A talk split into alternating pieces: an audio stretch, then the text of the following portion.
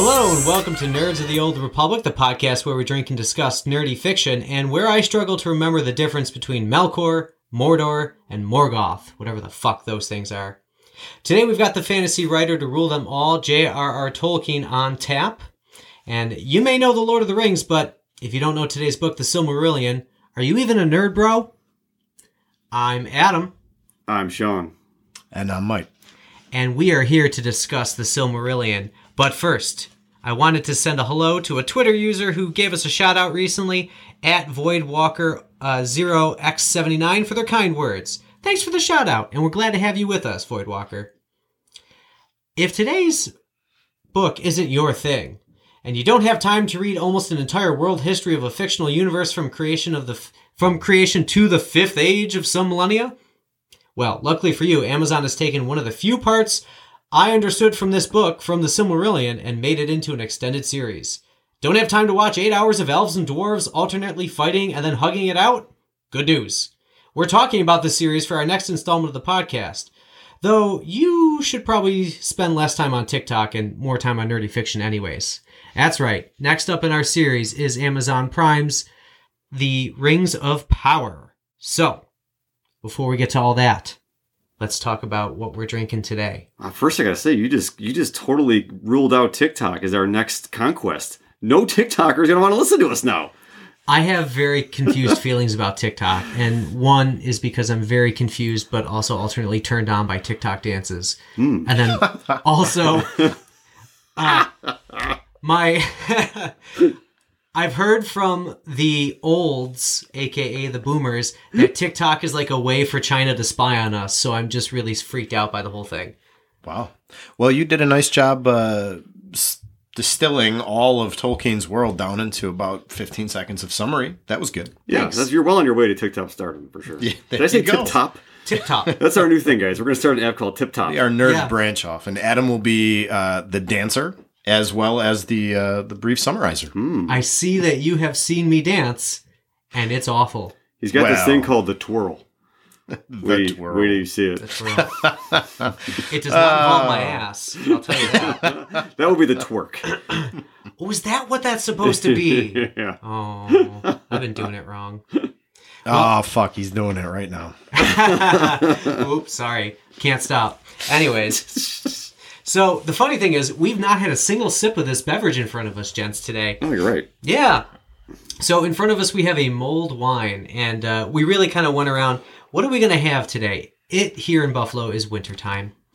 We just got off of one snowstorm. Another snowstorm is impending this weekend.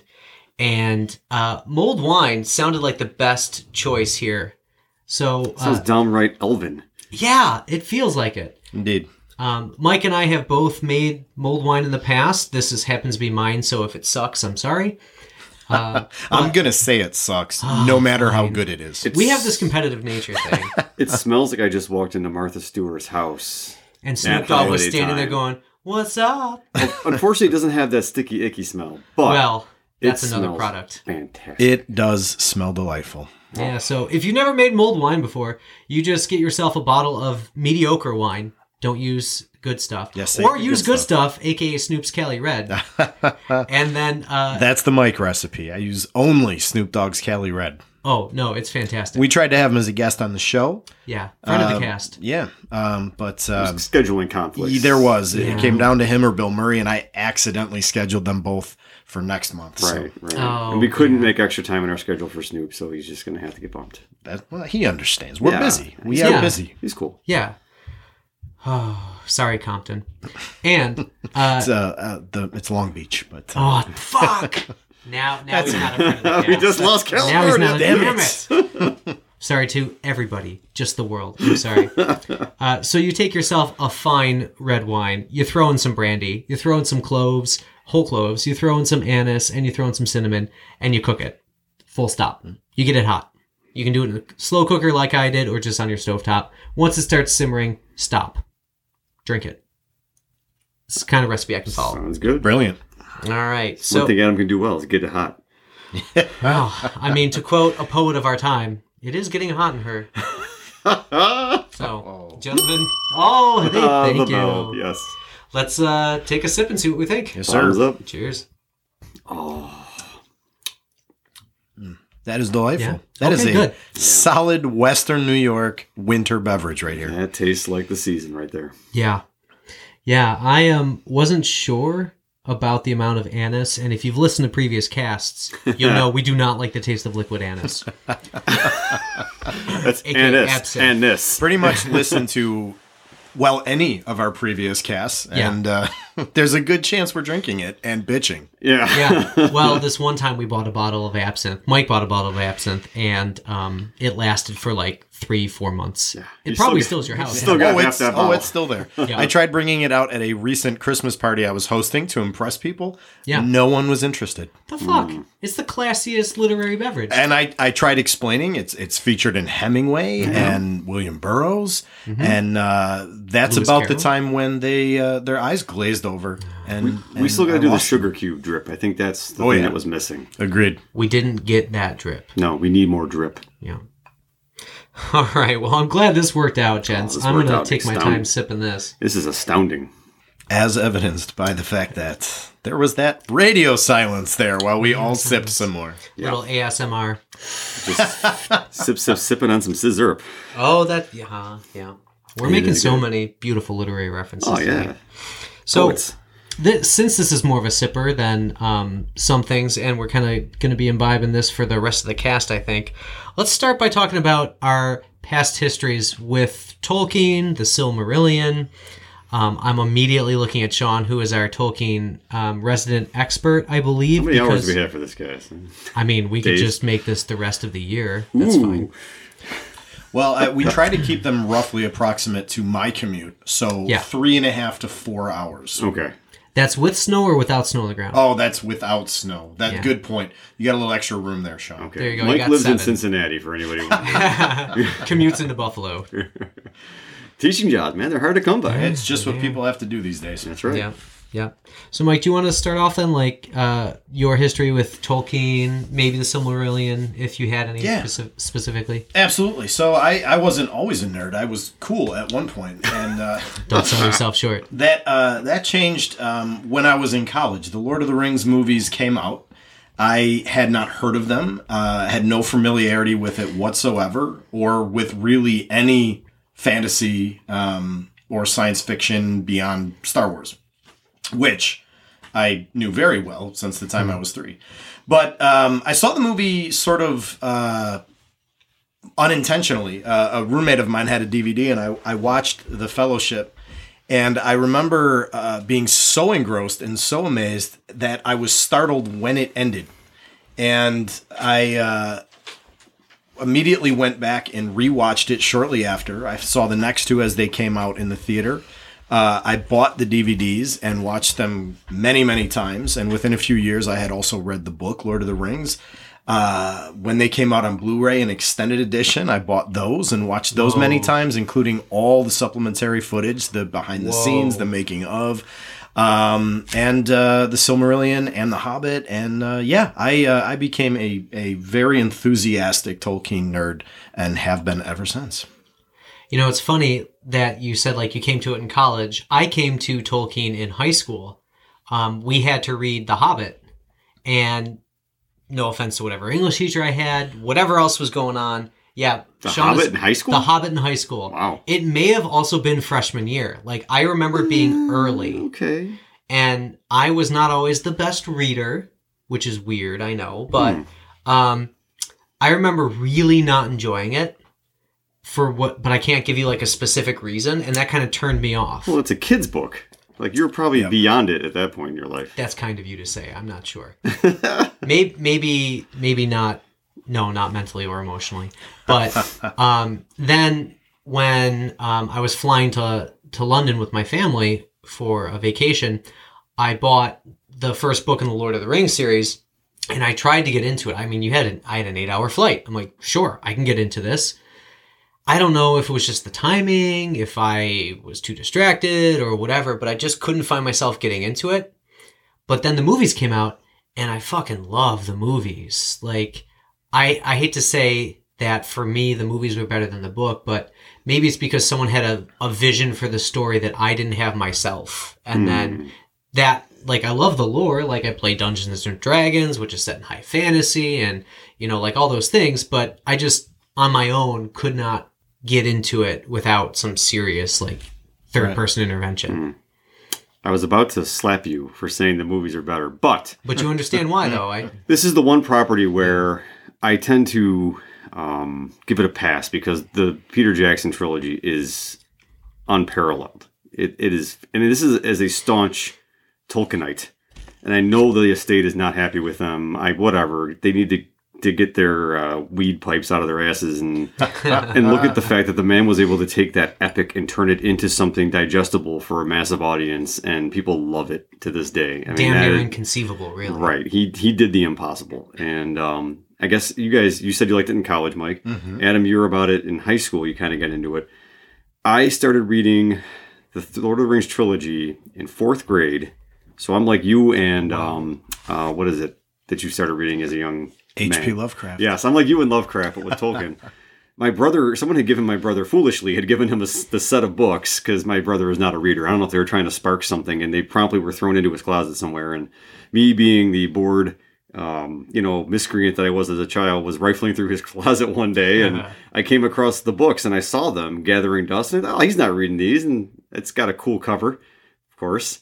Yeah. I started reading it, and I was hooked. And I remember for probably about three or four years in a row, I read the entire trilogy over the summer, every summer, Wow. Wow. back to back to back to back. I just, I could not get out of that world. I loved it. And I got the Silmarillion. I would sit in my basement rocking the first three albums of Metallica, reading the Silmarillion. So, like, that's the soundtrack to the Silmarillion for me, is like Damn. Hmm. epic tunes like Orion and stuff off of Ride the Lightning.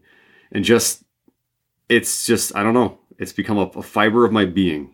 And when the movies came out, I was amazed at how good they turned out to be. I was waiting for death. I knew that there's no way. This was, I think, after the uh, uh, Phantom Menace, you know, pretty much killed Oh, that God. other early nerddom Right. for me, or almost killed it. And then uh, this came out, and I was like, it, it's true. You can make a great three hour movie based on a fantasy property and it be riveting for the entire three hours. And I, I, I've never looked back. I love it. It's amazing. Well, I enjoy how um, my favorite part of your story is that you went looking for Playboy and found Tolkien. I was thinking it, but I wasn't going to say it. Yeah. No, I. My brother had cooler toys than me. Oh, gotcha. Mm. Okay. Yeah, he also had um, no porn. so No porn. yeah, yeah. I believe me. I've looked. Not he's not into Lord of the Rings. He had no porn. Well, not that I could find. He might have been really good at hiding. Maybe he's that. really into it and had an extra good Well, hiding spot. by the point where I think we were both be interested at the same time, he was already out of the house because he's quite a bit older than me. So Well, I, uh, I I think that um, you know I, I had heard for years uh, after seeing the movie because there there was a period of a few years where I had was watching the movies regularly and not reading the book.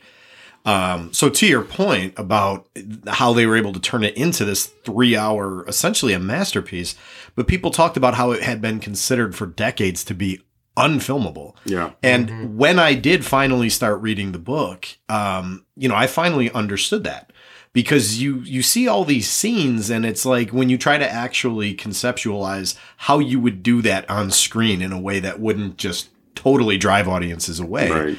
Uh, it's hard to imagine. Um, it it was um, yeah, it, it was brilliant. It is a uh, one of the rare uh, achievements where I don't think that you can definitively say the book is better or the movie is better. The book is a masterpiece of literature, and I think that the movie is a masterpiece of filmmaking. I'll concede that point, but I will still say I enjoy reading the books more than going back to the movies. That's just me though, because I, I I lived it for so long in my mind. Yeah. Yeah, I was going to say it's got that nostalgia factor for you, and I think the only thing we could make this episode better for you is if we played a little Metallica in the background. I can make that happen in post. I mean, yeah, do you do you, but mm. you know, people are going to listen to us in the morning, so I love I love how we're. I'll just do that quietly in the background Beautiful. while you talk. Please continue. in his ear. Please don't do it in your microphone. Hover over his ear. I, I love how no one ever mentions the cartoons from the 70s that they made. Oh, I did some research in trying to make sure I understood what the fuck I read. Oh, there, And, it was yeah. those things were a mess. It was like cartoon. There was rotoscoping. There was all Mm-hmm. this stuff going on, and it just looked bizarre and like Nearly offensive Bilbo Baggins. Yeah, Yeah. It- it's it's one of those things where it's like, wow, I'm really glad that never gained any traction, and that Peter Jackson's movies completely erased most of the memory of that. Now, having not seen it, I I, I ask. Uh, let me ask you this question: If one were high, would they be much much improved? They must have been high while making them, Gotcha. so it's potentially there. It's Okay, the only way to comprehend. but I would I would recommend shrooms as your high of choice. Oh, okay. Gotcha. You need you need some sort of um, oh hallucinogen to really appreciate it. Understood. Quick PSA Nerds of the Old Republic does not condone using hallucinatory materials if they are not approved in your state or locality. Wrong. We approve all hallucinogens I, all the I time. prescribe to the Hunter S. Thompson school of thought, which is that uh, he does not condone alcohol or drug use for anyone, but they've always worked for him. Oh, that was good. Yep. Speaking of uh, alcohol use, this mulled wine is going down very quickly. Very smoothly. Yeah, smoothly. I am worried about my consumption currently. I'm wondering just if gonna my chug it. does my voice sound even richy, richer and silkier? smells like velvet. Is that- is Are we that thing? close? Oh, Did, yeah. did I have a moment of synesthesia there, or what. Sean has this idea that he has this deep sonorous voice. It must sound like that in his head. I've tried to explain to him before how, how nasally and, and He comes out like a squeaky mouse to me most of the time. What you hear in your headphones or your car is literally uh. post editing because Sean does the post. So Damn it, I don't I don't know if he realizes how shrill he sounds sometimes. yeah, yeah. guys! Oh, now you're just impersonating me. Not cool. No, Adam, you Not you you have a good alto. Thanks. I don't. I never took chorus, so I don't know where that. No, I don't belongs. think you wouldn't even be an alto. What, what, what would he be? Soprano? No, Hi. Right? no, I think you'd be a tenor. I don't. I- I'll, You're in the whatever tenor you call range, me. yeah. Sure. Like you're probably a bass. Well, thank you. When I sing Uh, thank karaoke, it's falsetto. So Okay. if that, if that changes, It's in everything. falsetto. Yeah, just that's my key, falsetto. So Later on, Adam will be uh, Clove. performing the. Oh, you found the clove! I got- I This found- was the game we clove. I found the Christmas clove. We knew one had gotten into the glasses. Sean is the winner. I'm gra- glad I didn't have to crack them because we all would have lost. I'm sorry that you lost because it's just whole clove. Yes. I was about to say that later on, Adam will be uh, performing the the pan flute uh, version of um, the Shire theme song Oh, Oh, with yeah. with his lovely. Uh, what did we decide he was? A tenor or a? I think he's a tenor. Yeah. okay. Yeah, All right. But I'm Also also going to compete with the penny whistle solo from My Heart Will Go On and Titanic. that's glorious. Yeah. On the 25th anniversary of Titanic. Is it call. really? Yes, it is. Shit, man. I mean, not exactly this day, but this year is 25 years. Fuck yeah. Yep. All right. Yep. So let's get to the the nerdy fiction we're thinking of today, uh, the Silmarillion. My first question is: I- I'm sure many people are aware of the franchise and the property. So um, for those people who've maybe only read The Hobbit or seen the movies or read Lord of the Rings or seen those movies, is who's this book for? Me. this book is for for me and Stephen Colbert. That's it. I think Tolkien was sitting in his basement, you know, writing this, where the hell he wrote his, his screed. And he's like, you know what? Someday a few nerds from the colonies are going to really enjoy the amount of detail I've done on this. And God, do I enjoy it. Yeah, I, I gather as much. I will say that when I was reading this, I didn't feel like it was for me, and not because I I didn't appreciate the work. I literally did not think I could comprehend all the names, places, things. To, to be honest, though, the non facetious answer is it's for him. He wrote it for himself. That is, and that is what I was going to say. That Yeah. if that's who the book is for. It is for J.R.R. Tolkien. he never i don't believe ever really intended to publish all of it there might have been stories like the uh, the, the you know beren and luthien uh, children of hurin that kind of stuff that might have been intended for small publication but christopher tolkien is the one who really engineered and it's his son yeah, engineered the you know collection that we call the silmarillion and putting that all together because the rabid fan base wanted more and there's a chance to cash in on all of his dad's copious piles of notes and stories and they're still releasing books based on things that they're finding in in the records there Something was just released recently. i read it Wow. actually Oh, yeah. you? it's like on middle earth and it's um it's just his annotations basically about his like thoughts on elvish lives and how they reproduce and how quickly and How they reproduce. How they- not reproduce. how but like how like like how prolific they are in child and when they do it because they live forever so they can't have kids throughout eternity Mhm. it's fascinating for per- a person like me but again that's like in the silmarillion it's his like outline. It's his sketch for the world of Lord of the Rings, like because that's the true narrative that obviously he knew would be palatable to a full audience. But the guy was a linguist. Like he mm-hmm. developed this whole, I guess, mythos around a language that he made based on Finnish. I think was the original It was a big part of it. Yeah. For sure. so it's you know it, it has this bizarre origin when you really think about it, but I think the guy just teased the thread out and just kept going with it, and eventually all of this mad world building became Lord of the Rings. But that that's just the way I envision it. I don't know Yeah. if that's the truth. Um, it, it it is a very different style of storytelling. Um, and I I have personally read uh, a number of the old Icelandic sagas, and uh, I I get a very strong sense that those were part of the inspiration for the Silmarillion I agree with that. you know, right down to stylistic things. I mean, the, the, the Icelandic sagas are never a single story. They're generational stories that, you know, talk about, they trace families and feuds and they go to different geographical locations and, and follow all these things over the course of many generations. And the whole thing is told in this very deliberate style where it's, it's, um, a narrative style that's very different from what we're used to in modern uh, Western storytelling. Um, you know, uh, Sean, when we were talking off uh, off the podcast earlier, you had mentioned how there's those little insertions like, um, "Oh, so and so, we don't hear from them anymore," or something Yeah. like that. And that's that is something you see all the time in the Icelandic sagas. Like they'll they'll be describing something, and then it'll be like, and then so and so moved over the hills to some region of Iceland, and they do not enter into the tale any further. And it's it's it's very deliberate. It's it's it's almost like this sense of like there's a I think they were called skalds, like they were the storytellers in the community, Right. and they're delivering you know these generational stories that have been part of the record keeping. And um, they're drawing attention to the fact that that is what they're doing. They're telling you a historical story.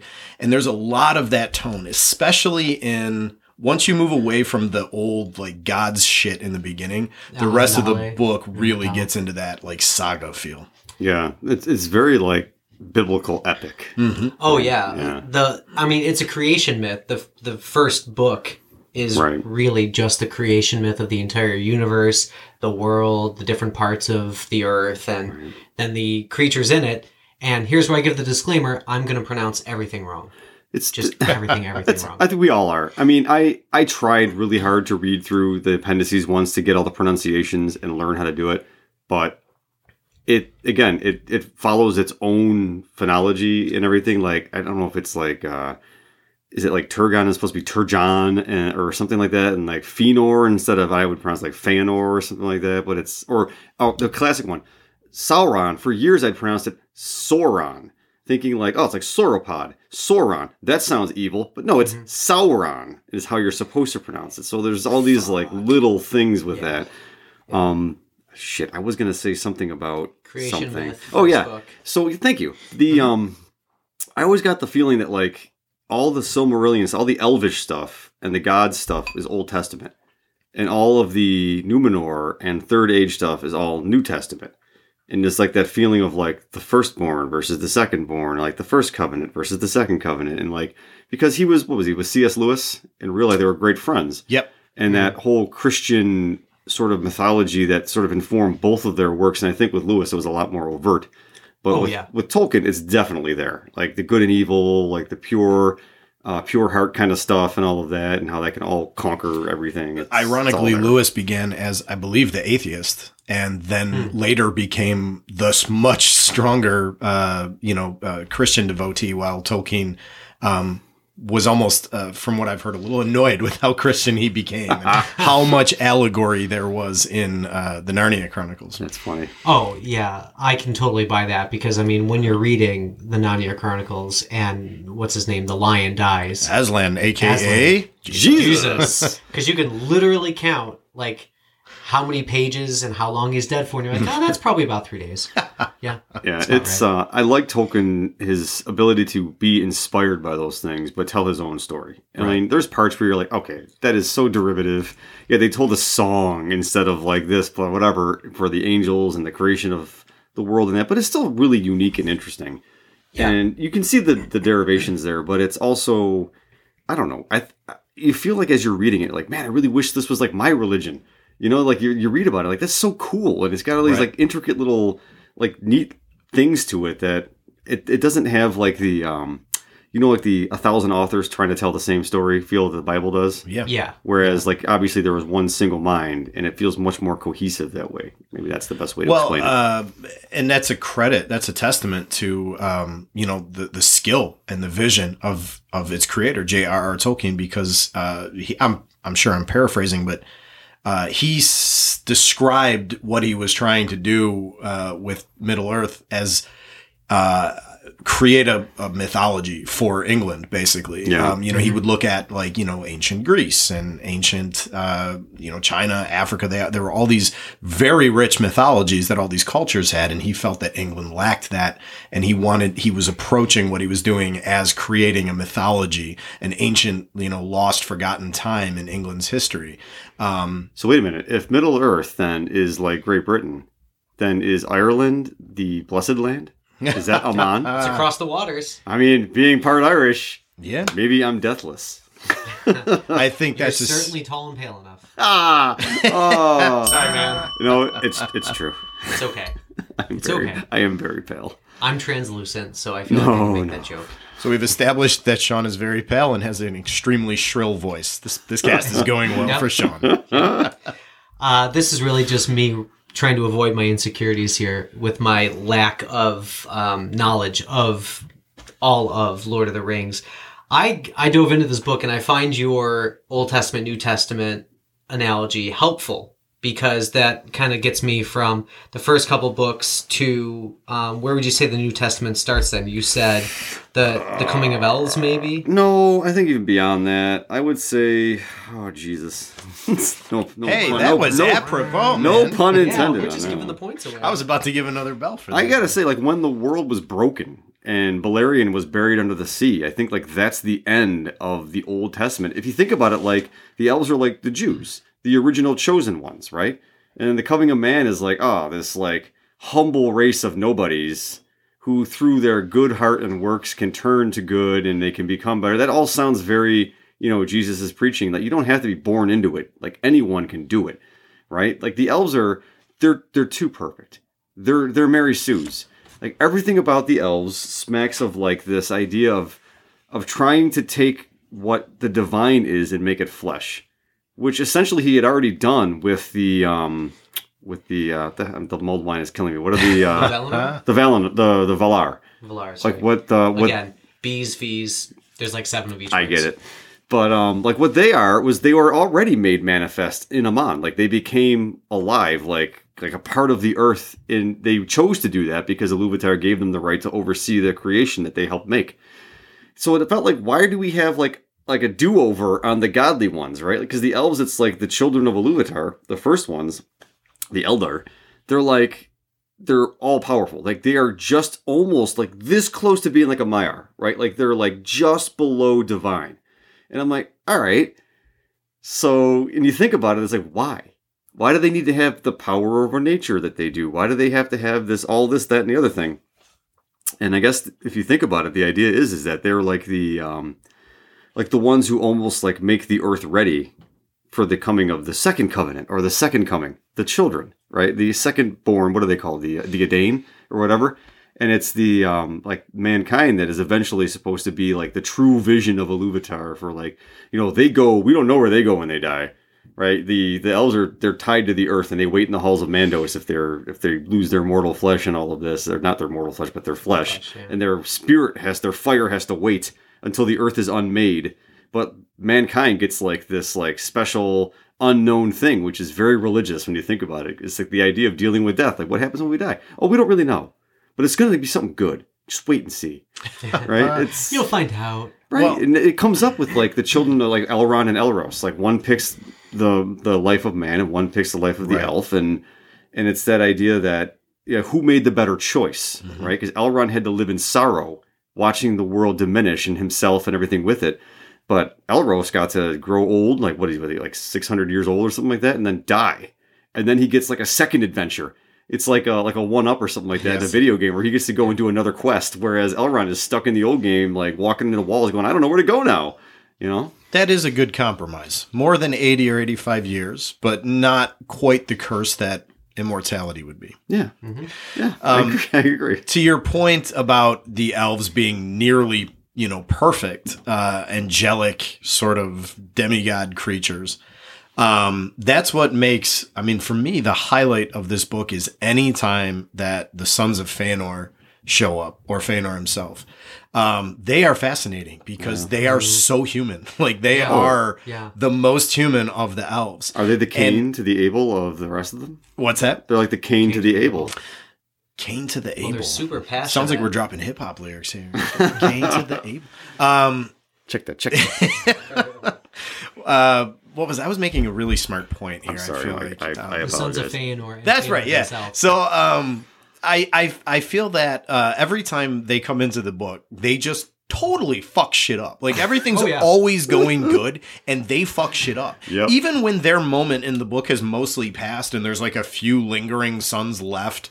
Scattered about Middle Earth, and we've mostly moved on to other categories or other characters. Uh, all of a sudden, out of nowhere, it'll be like, then so and so and so and so, sons of Feanor showed up. And all of a sudden, it's like there's betrayals and battles and death and all kinds of treachery. Um, so they always just fuck shit up. Yeah.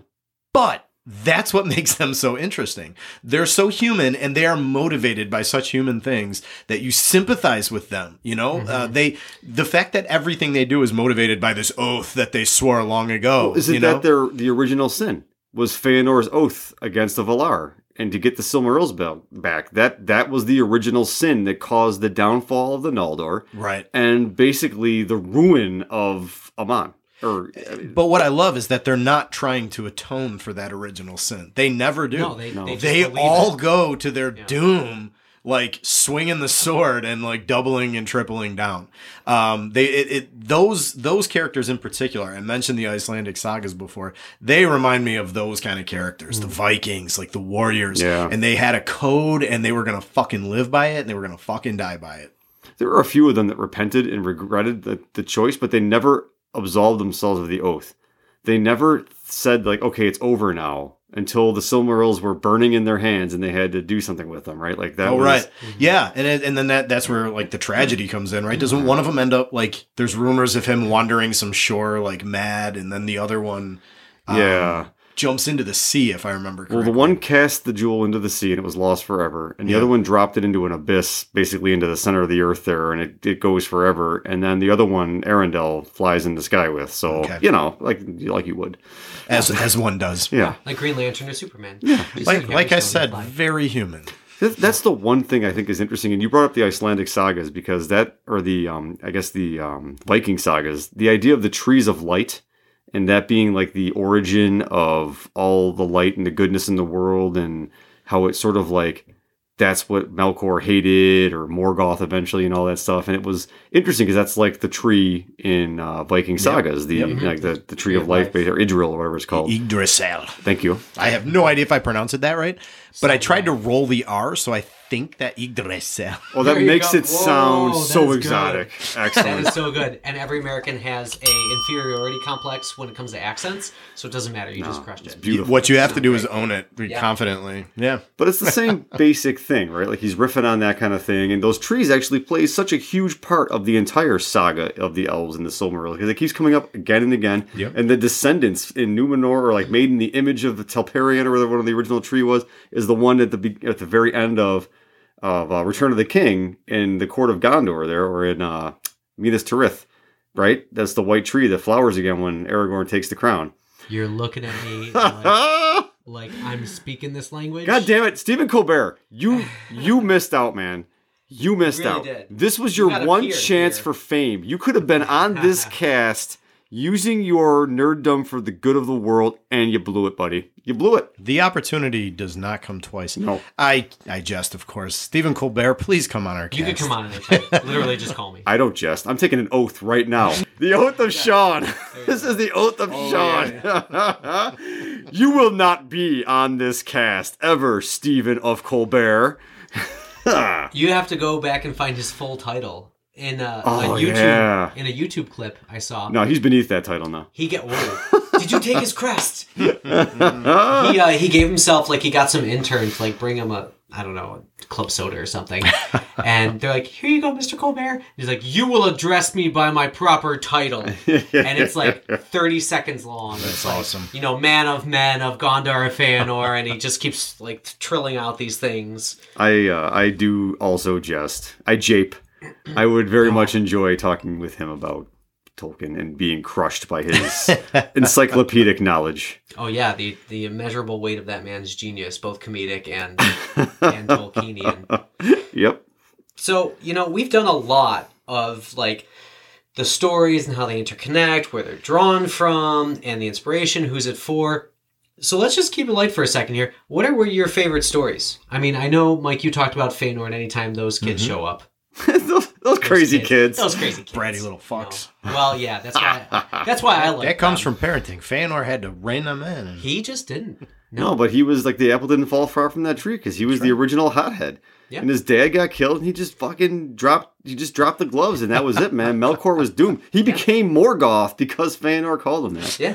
Hashtag daddy issues Yeah, for sure. really. That's how I feel. Yeah. Uh, how about you, Sean? Oh Some of your man, favorite uh, stories. Uh, I like um, Beren and Luthien. Of course, I think this is probably the most cohesive narrative in the entire thing, as far as like a simple like story. Uh, the Children of Hurin is pretty cool because it's got incest. Um, do you guys As- catch that? Uh, no. Yeah. Well, you know, Beren basically bangs his sister. oh yeah, yeah. Not yeah, Beren. yeah. Sorry, not They- Beren. They, don't uh, realize it, right? There's no. a, remind me Not- Oh, not- you mean what like was his Game name? of Thrones? Not- he accidentally not with his Beren. aunt. Because it gets revealed to them. Right. At one She point. she fell into a forgetfulness or something, Yes. and he found her, and he married her, and then they had kids, and it was a mega tragedy. It's very oh, um Oedipal right. in its in its tragic tone, and it's uh, again, it's like the classic Greek kind of thing that he's working Right. in there. Yeah. So that's an interesting story just because of that and the fact that they completely hate on the dwarves big time in that one. Like Oh, basically poor treating them like second class citizens. Uh, uh, you know, like all right, we'll, we'll get into the casual racism maybe another time. Yeah, I was Tolkien, say, you mean you mean a white English writer is casually uh, racist? Yeah, you know those small, swarthy people that are beneath him. I guess would be would kind of. But the dwarves have redeeming qualities, not like those men of the Southlands who, you know, what he means by that. Yeah. Um, but you know, those were good. I like the Akallabeth because I think the Numenoreans are a really fascinating people, and that they are um, they're close to elfdom. They make war on the gods, and you know, of course, that like like Atlantis. Ding ding ding! Another one. stinks, yeah. It brings another one of those stories in, but that idea is is huge, and uh, you know, I don't know. I think i when as a kid, I really liked the original stories about the way that the Earth was made. The song I thought was a kind of a neat idea of creationism. I liked how a rogue Valar made the dwarves just because he he just wanted to, and he was forgiven. But like Melkor wants to do stuff too, and was like, no, right? It's like that's the one that like he doesn't get to do what he wants to do, but the other ones all get what they want. And that's why he's a bad dude. I he noticed was that slaying that's really the theme of the Silmarillion. I feel is Yeah. like all the family bullshit. Oh yeah, and I, I love how they basically let him fuck shit up left and right because they've got their own little place and they're like, nah, it's cool. We got um, we got uh the the blessed realm. We're good, right? We got the trees and everything. He gets this giant ass spider from nowhere, sucks up all the light, fucking destroys it all, and they're all like, they just hide in their house, like, well, I don't know what to do. And he goes and makes like a like a heavy metal kingdom in Middle Earth and fucking Yeah. rules over that shit. And then finally, finally, someone has the balls to go and knock on Dad's door and be like, Dad, can you tell him to stop messing with us? And they're like, Fine. And they get over there and basically cast him through the doors of night, Right. and he's gone. Yeah.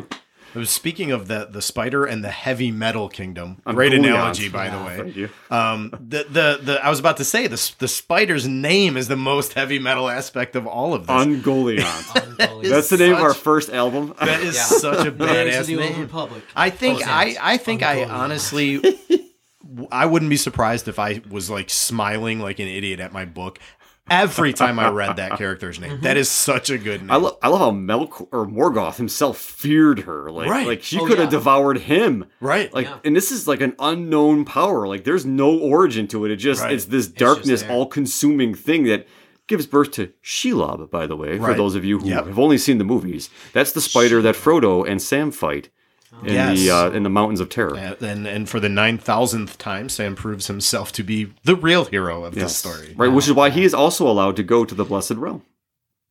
Ah, yes. because he. Oh, He was a ring bearer, Yeah. and Does he though? Is that how that movie ends? I know, But he stayed back to tend his garden. he did. He stayed with Rosie Cotton and had a family, but I Right. think eventually the idea is that he got to go also. Like Frodo went with Good for Gandalf. Sam. When Gandalf was called back because his d- days were done and he could set down the secret flame of Nenya and all that, he he was able to go back. He took Bilbo, he took Frodo, and I think Sam followed afterwards in the last ship. Nice. I'm pretty hmm. sure that's how it goes.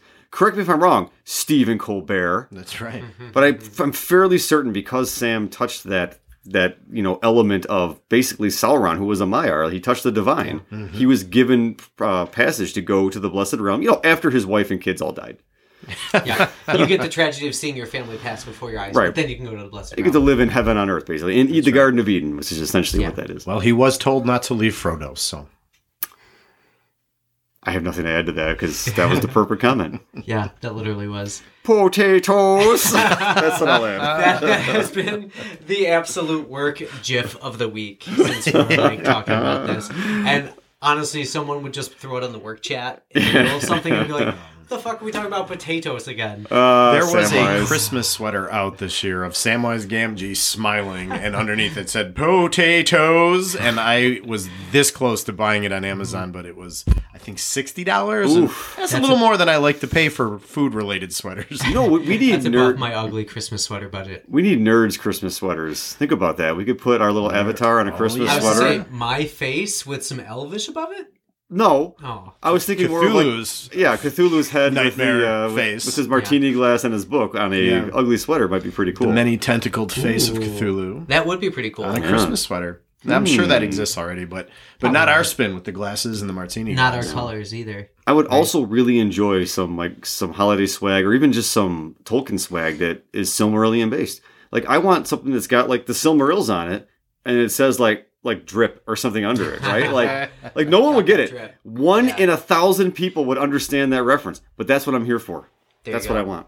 Well, I'm glad you brought that up, Sean. Listeners at home, you can uh, no, I jest, of course. Yeah, yeah, We're not in this for the money, just just for the fame and the women. Yeah. yeah. Well, do you want me to? well, your take wife is kind of stuck, man. Oh, yeah, yeah. That's true. She's she's already very impressed with me. yeah. Oh, I can, yeah. Well, I mean, dear listeners, don't think we're joking. We have thousands of downloads as of this podcast. That's right. Multiple thousands. multiple thousands beyond that with listeners in not every area code, but almost every continent. Yeah. And Come on, Antarctica. What the fuck? Seriously. well, nobody lives down there. Yeah, but they got scientists who should be listening to us. That's right. This is That's their true. jam. This is What- their shit. What we started this else are they gonna podcast with that audience in mind, the Antarctica scientist community. Exactly. Indeed, we need to shape up our SEO or something so we're targeted at them better. they're a cabal, and they just their cost of entry is way too high. Yeah, I could see that for sure. But uh, no, I bring that up because, um, you know, we're believe it or not, right to the end of Mike's drive time. So we should probably kind Been of. four and a half hours already. Yeah, nice, nice cast. It's amazing how I edit most of that out. Right? and it's amazing how long I nursed that one glass of mulled wine. Oh, there. mine's Four been and a half gone for- I know mine 20 has been minutes. gone for a long time. Yeah. So, you know, we had joked about making this a multiple cast episode, and we kind of were at that junction. Like, either we go all in, Hmm. or we say, you know what, let's point put an edit mark here, and then we'll switch to our second cast. So, where do you guys where are you guys at? I I'm gonna go with this. I think we could easily go more in depth with each individual part of the Silmarillion, but I think we've kind of plumbed it enough for now. Yeah. I know that there are more seasons of Rings of Power on the way where this conversation might naturally return to quite often. So I figure Revisit it then. put a pin in it for now All right. and see how it goes. Agreed. That's good. That gives me at least a year to try to understand this. Actually, It'll take many years, right, Adam? It's, it's not I'm not easy. an elf. I'm not gonna live forever. You need to go to basically uh, Tolkien th- theolo- theology school where they teach you Mm. all of the all of the massive lore. do I get a Gandalf pipe like you have? Um, no, Fuck. sorry, that's only for grandmasters. Oh, You can go to the Renaissance Festival and buy your own. maybe I'll just do that. They'll start you off with a pair of elf ears, though, Ooh. and you get hobbit feet slippers. I already have hobbit feet, so they fit over my hobbit feet. yes. Very hairy. Yeah. Um, oh, Might be a little well, itchy. Well, that's okay. They make a cool noise when I walk. So, I guess I know where we're at with our recommendations because we're at that time of the cast. Yeah. I recommend mulled wine. Yes. Well, yeah, mulled wine for sure. And the Silmarillion, All right. of course. Mike. Yeah, I, I do recommend it. It's obviously for for the hardcore crowd. Read Lord of the Rings first. Watch the movies first. Sure. And if you are itching for more uh, Middle Earth and you don't want as much a story as information, Yeah. then then you will love the Silmarillion as much as we do. If you love the Bible, you'll love the Silmarillion. Or the Icelandic sagas if you're cool. Yes. Yes. Yes. Yes, that's where we're at. And I think on that note, we should uh, just have our outro from a little Metallica without getting into copyright infringement issues. Sorry, Lars. And uh, we'll say, see you next time, nerds. Cheers. Cheers. Cheers.